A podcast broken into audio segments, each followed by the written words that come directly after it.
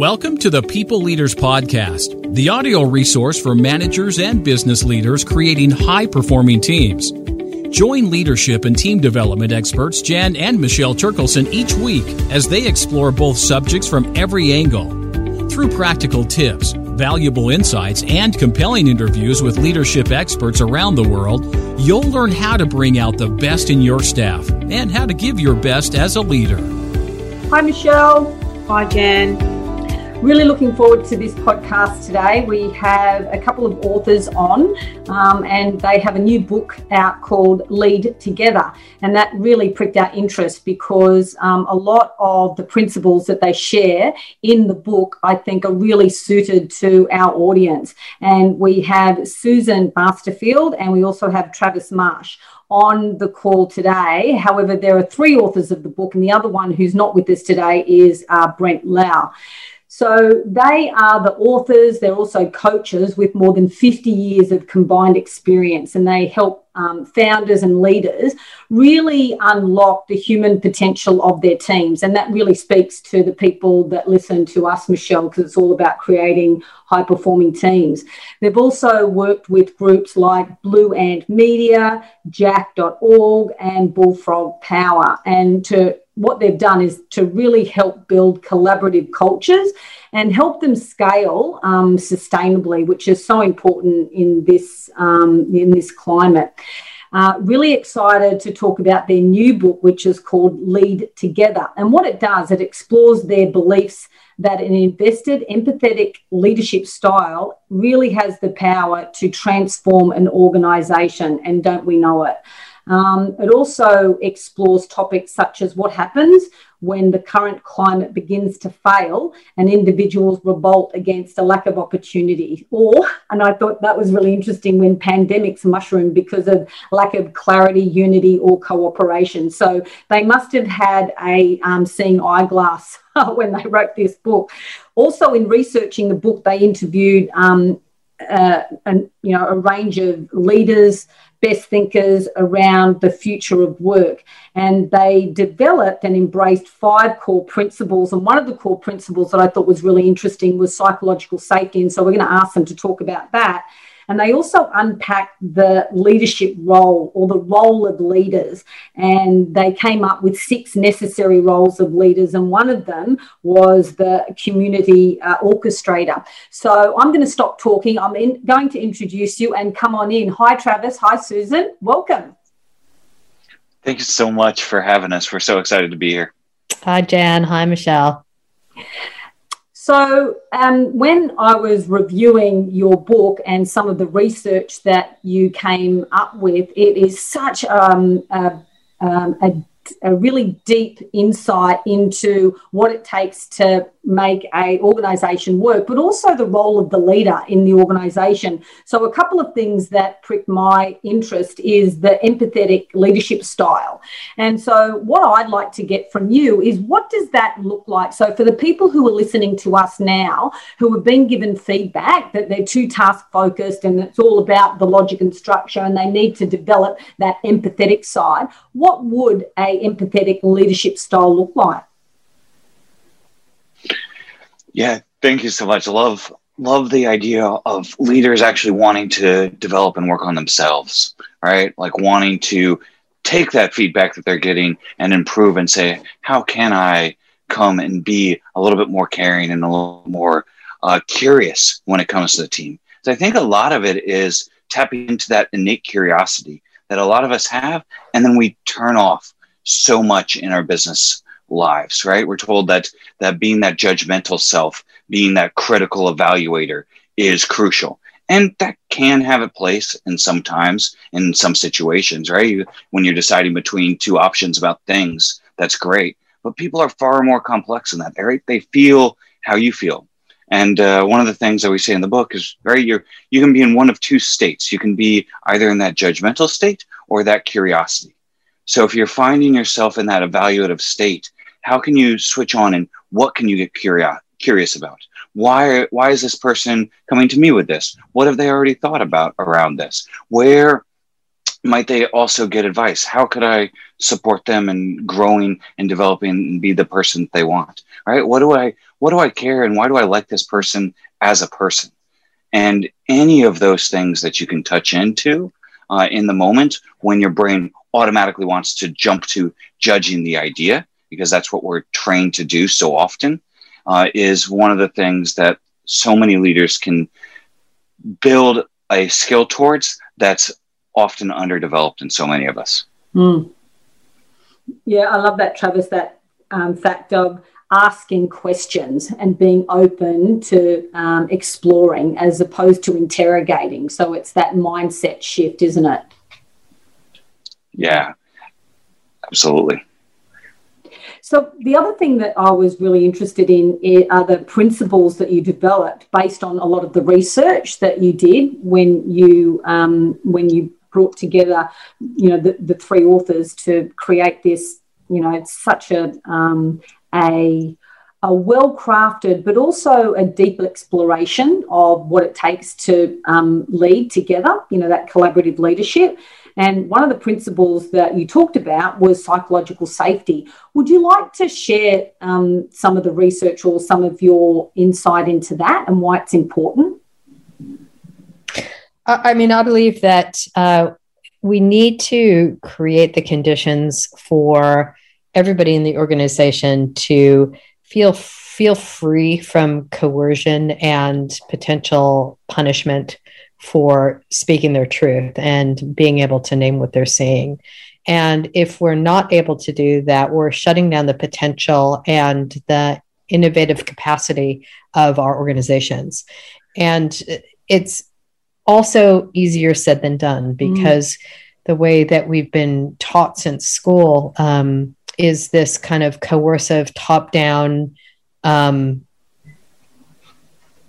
control uh, that our teachers had and now our bosses have and uh, it's it it can engender a tremendous amount of fear and really shut down our sense of not only feeling like we can be heard but wanting to be heard because there's a risk in that mm. so creating the conditions and rituals around um, creating the safe space to actually really um, share more than that little narrow, rational, potentially masculine part of ourself, um, not only in the relational field and to build our relationships and our teams, but also as a perspective on problems or um, opportunities. Thanks, Susan.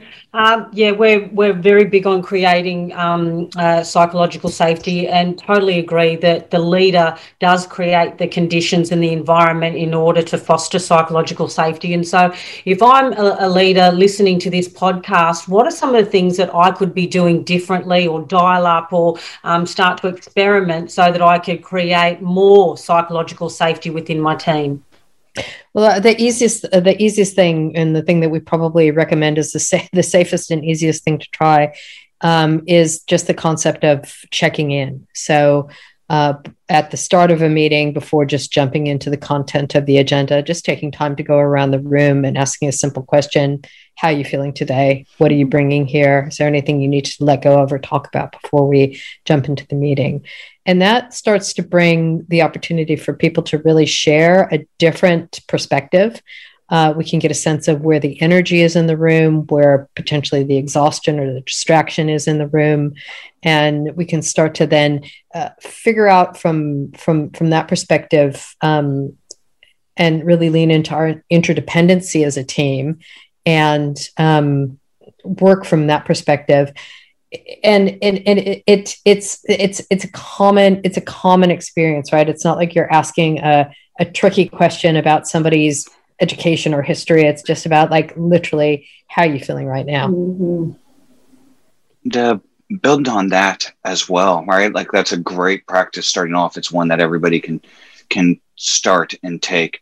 And i also hear a lot of leaders say like oh hey i want feedback from others from those around me and then they'll go and they'll ask for it and then they'll get it and they'll have some immediate back of their own and saying like oh well you probably didn't understand the the place i was coming from right? It's it's common, it's natural, and so if you're going to go ask for some feedback, like uh, wait and pause and take it in and take the uh, the chance to get all that they're offering you and that gift of feedback, and um, then or use a structure that allows everybody to talk in a fair sort of way. And. Susan, you've got some ideas on that yeah. as well. Well, I do, and I just wanted to jump on that. Um, it, it, please, please, please, leaders, stop doing annual performance reviews. Um, a year is way too long to wait to uh, actually have conversation with your team members about um, what what they're doing really well at, what their developmental edges might be please please schedule in regular conversations at the team level and at the individual level to really sink into this being more of a, uh, a co-relational opportunity for uh, growth and to breed success. You are speaking our language um, and it you know which is very heartening because all the research shows what really works you know, like when we have a look at businesses that are going really well, whether it was before COVID or not, it was the ones who were doing those check ins. They were having the regular one on one conversations. They had really input, you know, uh, good structures around role clarity and, um, you know, built in psychological safety at the foundation, you know, when they were, you know, like looking at teams, they had um, that as a, an important foundation, you know, to build trust, etc. So it's wonderful to hear that um, from from both of you, and also Travis, you know, when you talked about feedback, receiving feedback, that is something that Michelle and I often talk about, and um, you have to be prepared to receive that feedback as well yeah. So, just on the feedback, was there anything else that you would want to share around feedback that the research um, brought up? Um, there was so much, and I know Susan's going to have some uh, some bits to add to this as well. Uh, so I'll try not to uh, to steal too much of uh, her amazing insights.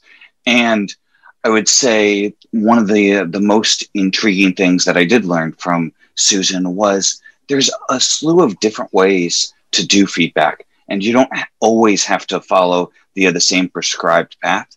And one of the the easiest things to do is actually just ask people how they like to receive feedback.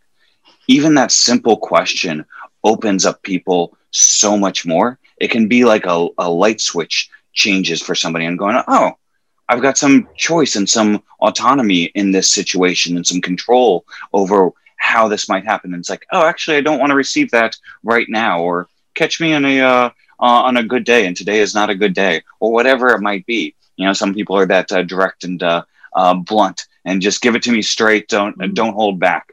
Um, and all of that is fine. We all have different experiences um, uh, from our previous lives that we are all bringing into the uh, the situation.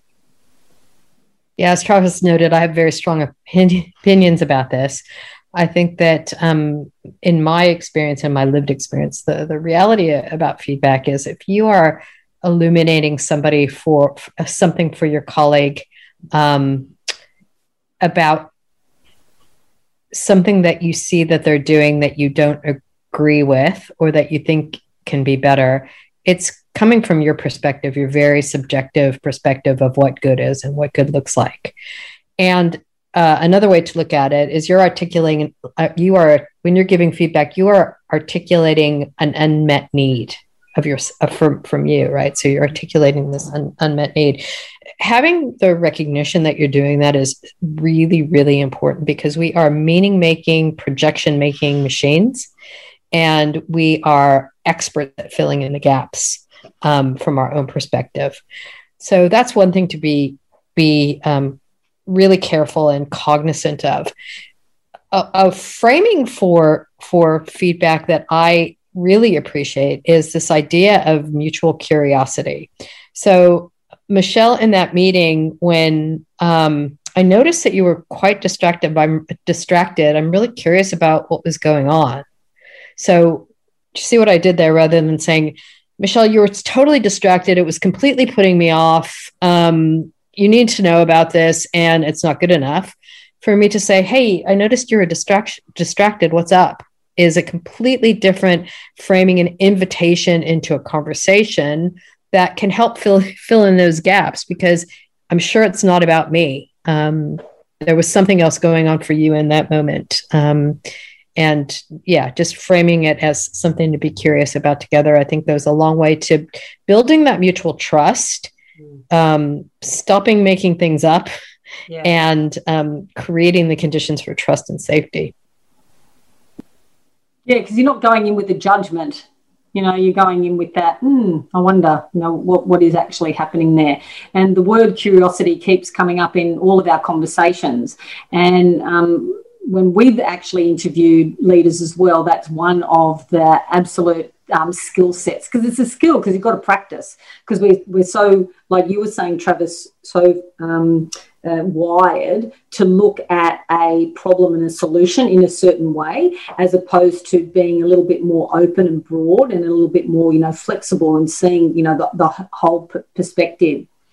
Um, i wanted to touch on some of the necessary roles of leaders when you and just unpack one of those um, roles. So one of the roles that you talked about was the um, i think it was the communication orchestrator in the roles. Can you just share with us um, what that looks like and why is it so important?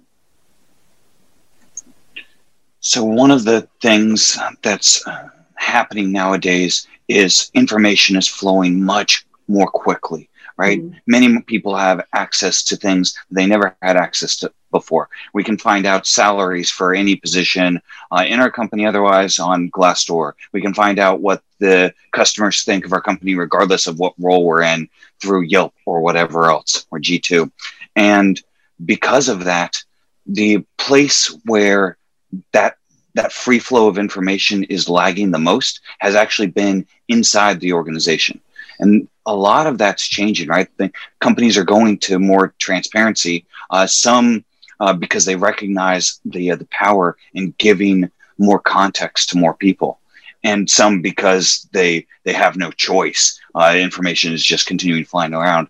But with anything, if you do it more consciously, you can get better results. If you can say, "Great, how can we open up information? How can we uh, share things and uh, just a common one, right? A lot of people are moving on to to Slack, especially COVID threw a ton of people into remotely that didn't have had that experience before or had to do it much more dramatically. And a lot of people's initial instinct was to go and lock down a bunch of channels and saying like, oh, it's just um, me, Jan, and Susan having this little conversation.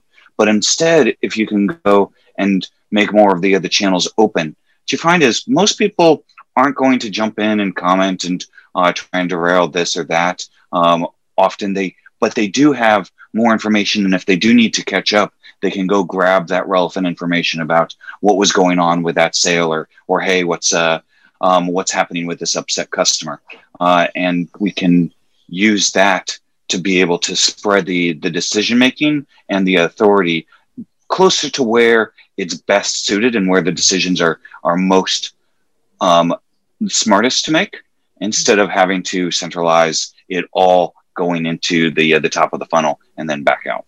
Mm, beautiful.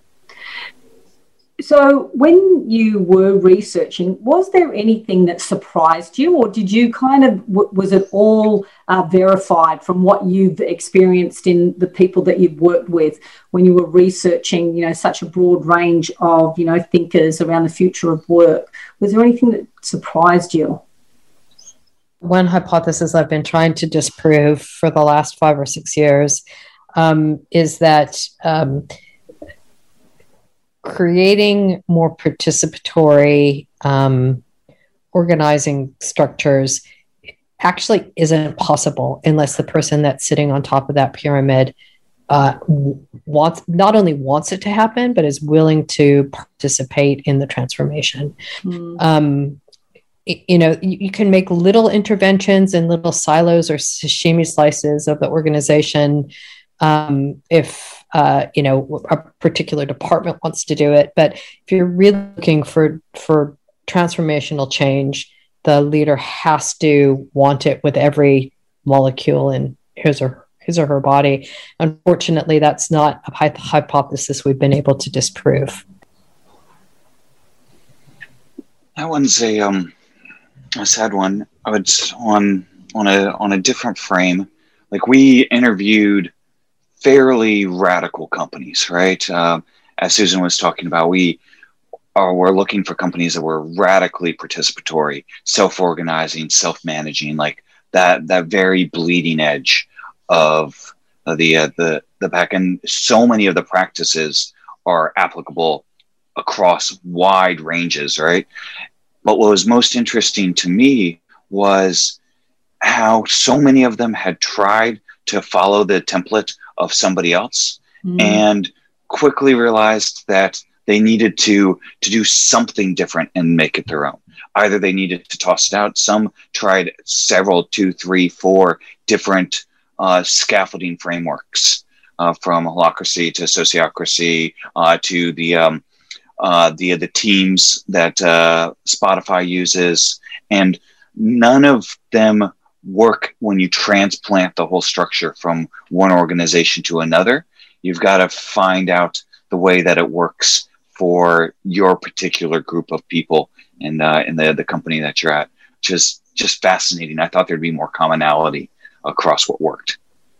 Great, that's an, an interesting insight, I suppose. And then it becomes an iterative approach that we have to kind of like, let's have a go at this and see whether or not, and then have the flexibility to then um, use what's not working or what's working and then transfer it into another you know, way of operating.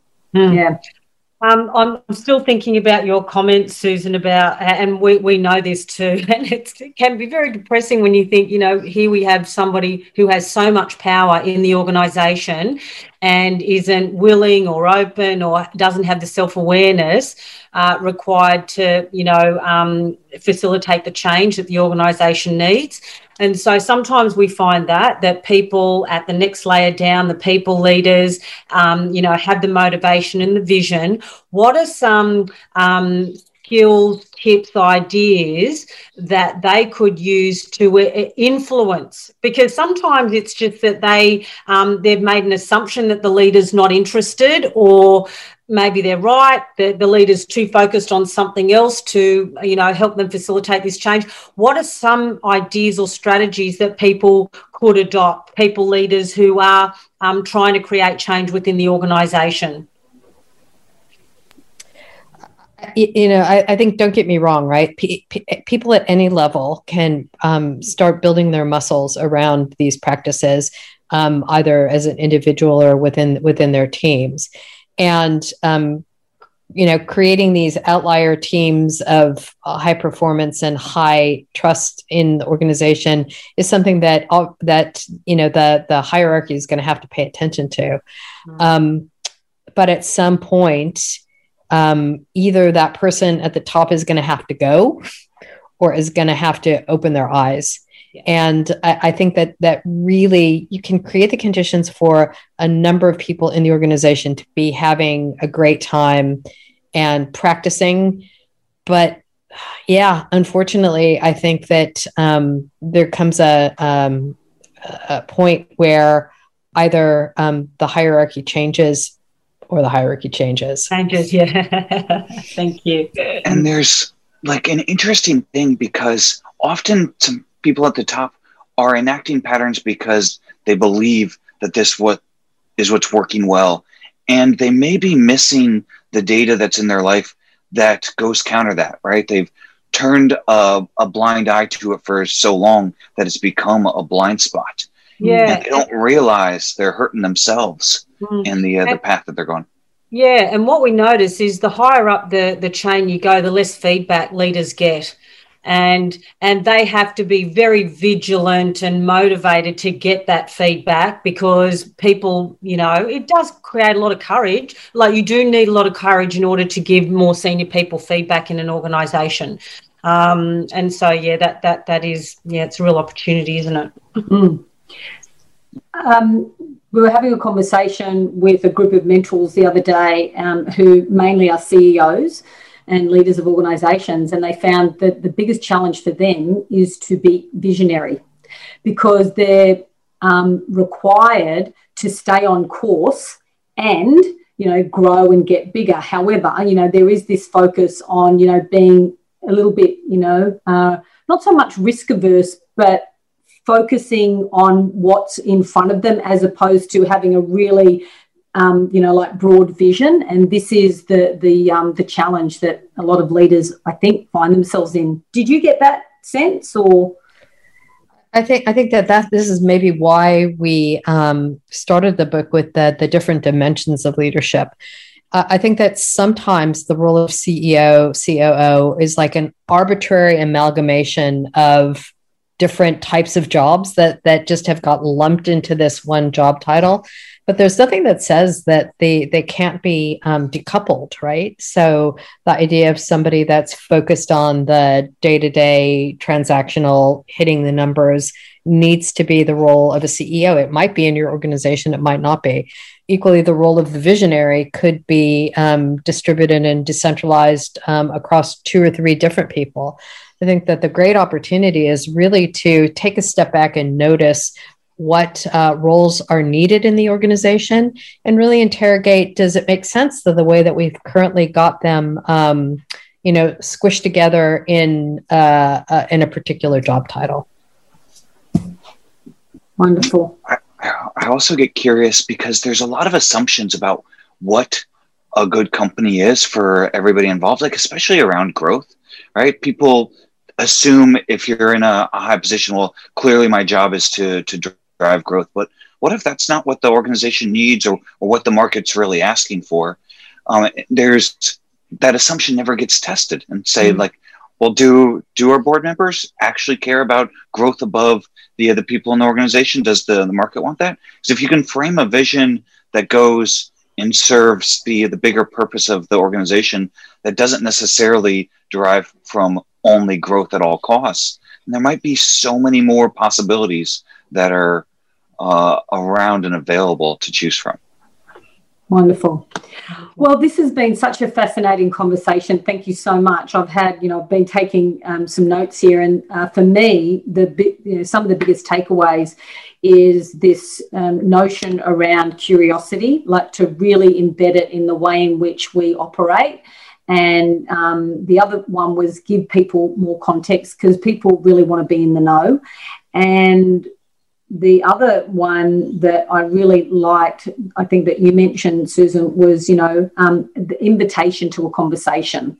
You know, like people want to have that um, authentic to and fro. You know, um, that open, free flowing conversation, independent of the hierarchy or whether or not you're a leader. Just that they want to kind of um, yeah be invested before we wrap up, I would love for you to um, either list out or, or, share what are the six necessary roles. Because if I was listening to this podcast, um, that's exactly what I'd want to know and walk away with, so that uh, you know today I could start to think about, oh, am I? What role am I playing?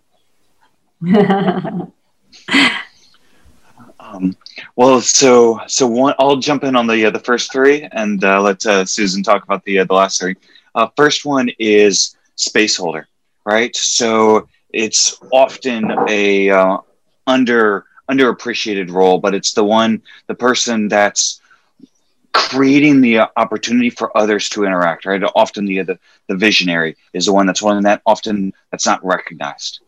Um, related to that is the purpose center or the the strategist, or could be also the uh, the visionary, as Jan you were talking about before and then we we talked a little bit about the the communication orchestrator and figuring out who's uh, chatting with with who. Mm-hmm. Um, culture steward is next. So um, we've got a really strong belief that culture is not something that you that you can mandate, but culture is something that emerges that you start to notice. So really paying attention to the culture and keeping it keeping it healthy and keeping it keeping it fed and, and allowing it to feed the organization. Resource balancer and role design coach. Um, we talked a little bit earlier around uh, role clarity is one of the most common um, needs expressed by people in organizations.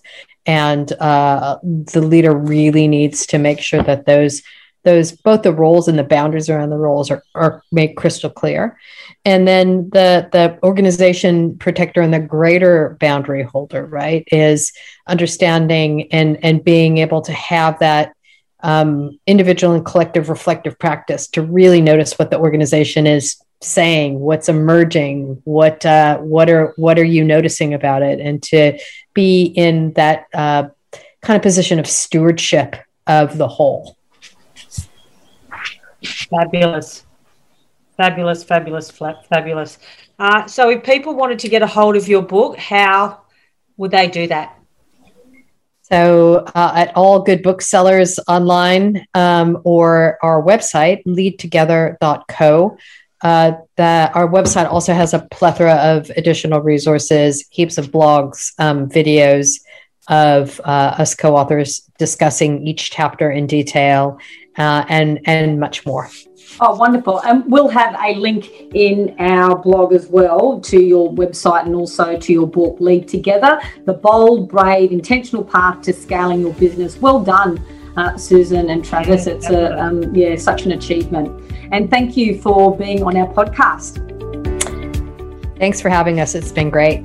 Okay. Yeah, thank Michelle, you. it's been incredible. Bye. Bye. Bye. Bye.